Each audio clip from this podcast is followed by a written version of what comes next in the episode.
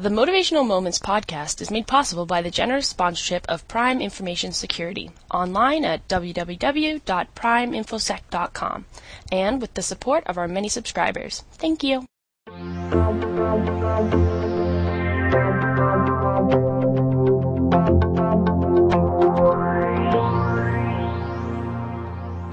Hello everyone, here I am again, Linda Ockwell Jenner, with another Motivational Moments podcast.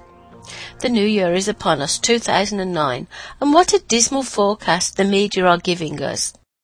I, for one, will not be brought down by the so-called recession that appears to be taking over the world. You too can make the same choice as me. Obviously, there are many people losing jobs, homes, security they depended on. So, how can we help ourselves? Keeping our spirits high is one of the first steps. Whatever is going on in the world and in our lives cannot be changed if we feel defeated, depressed, and moan about it all. Secondly, knowing we have a plan, a goal, knowing we are aiming for something means that there is light at the end of the tunnel. Once we have realized the first two steps, it does feel like a weight has been lifted off our shoulders. We feel we are strong and can go on. The credit crunch, as everyone keeps calling it, well, we have to take responsibility and admit to ourselves, hey, we did own all those credit cards. We may have overextended ourselves and, even though things are not looking good at this point, we have a plan to move forward. There is no point blaming the banks or the credit card companies. When you enter into any contract with another person, it's a joint acceptance or a partnership that you agree on, both of you, so you both know what you're doing.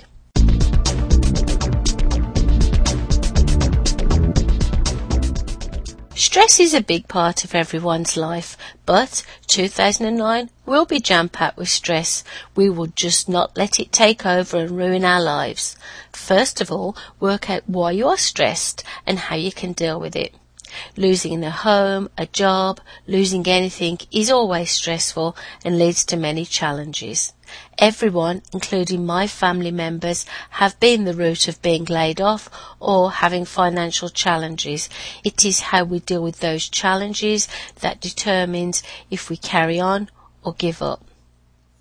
I wish everyone in the world a happy and prosperous, healthy and contented new year, but it will not happen without those challenges. Nothing worth having comes easy.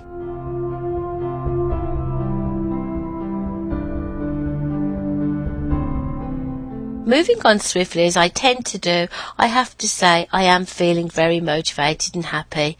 Breve and I have a slight challenge in my life at the moment. It appears that Dave, my long-suffering husband, and Melissa, my daughter, and myself are passing a virus from one to the other, and this has gone on now for quite a few weeks before Christmas. As one of us feels better, the other one succumbs to it, and so the circle continues. Regaining our energy and motivation seems to be difficult, but we plod on.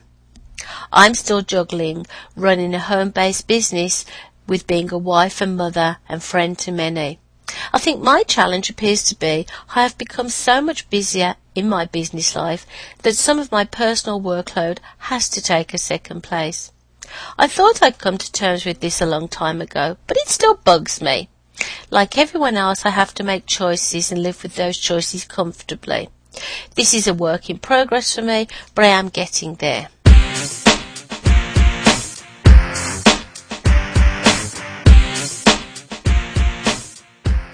I was speaking with a wonderful guy the other day, a very talented photographer who we hired to take care of our wedding photos and since then any of our promotional photos that we need. What I like about this guy is his genuine love and passion for his work, but also his genuine friendly nature and how you can see he really cares about you and not just having you as a client. I was saddened to hear one of his children, aged around eight, had been feeling unwell for a short time, and after a visit to the doctor, they were shocked to be told she could have been dead in two days. This little girl has been diagnosed with type 1 diabetes, something I knew very little about until I spoke to my friend. Evidently, the incidence of type 1 diabetes is on the rise in very young children, and it is for life. It never goes away. You are given a lifelong prescription, and in the case of anyone who lives in Ontario, I believe the cost of the prescription is not covered by OHIP. The cost of this lifelong prescription is high, and for many people it means financial challenges.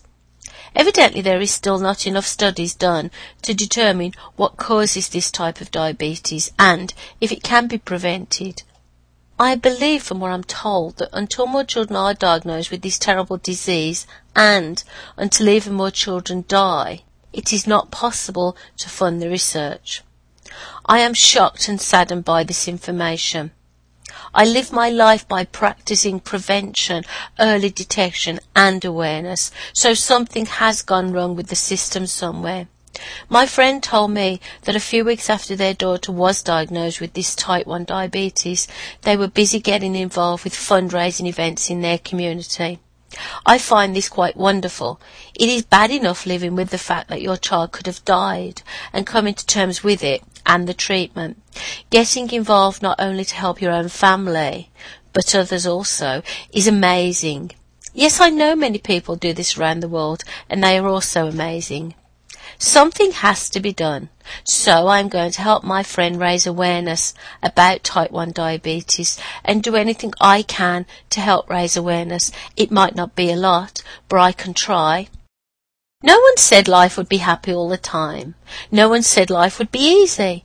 But as you can see, people do try. People do carry on and persevere.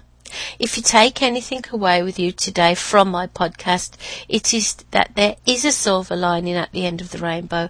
There is a way forward, but no one promised that you would find your way quickly or easily. We do have the strength to carry on through tough times, and keeping our motivation high really does help.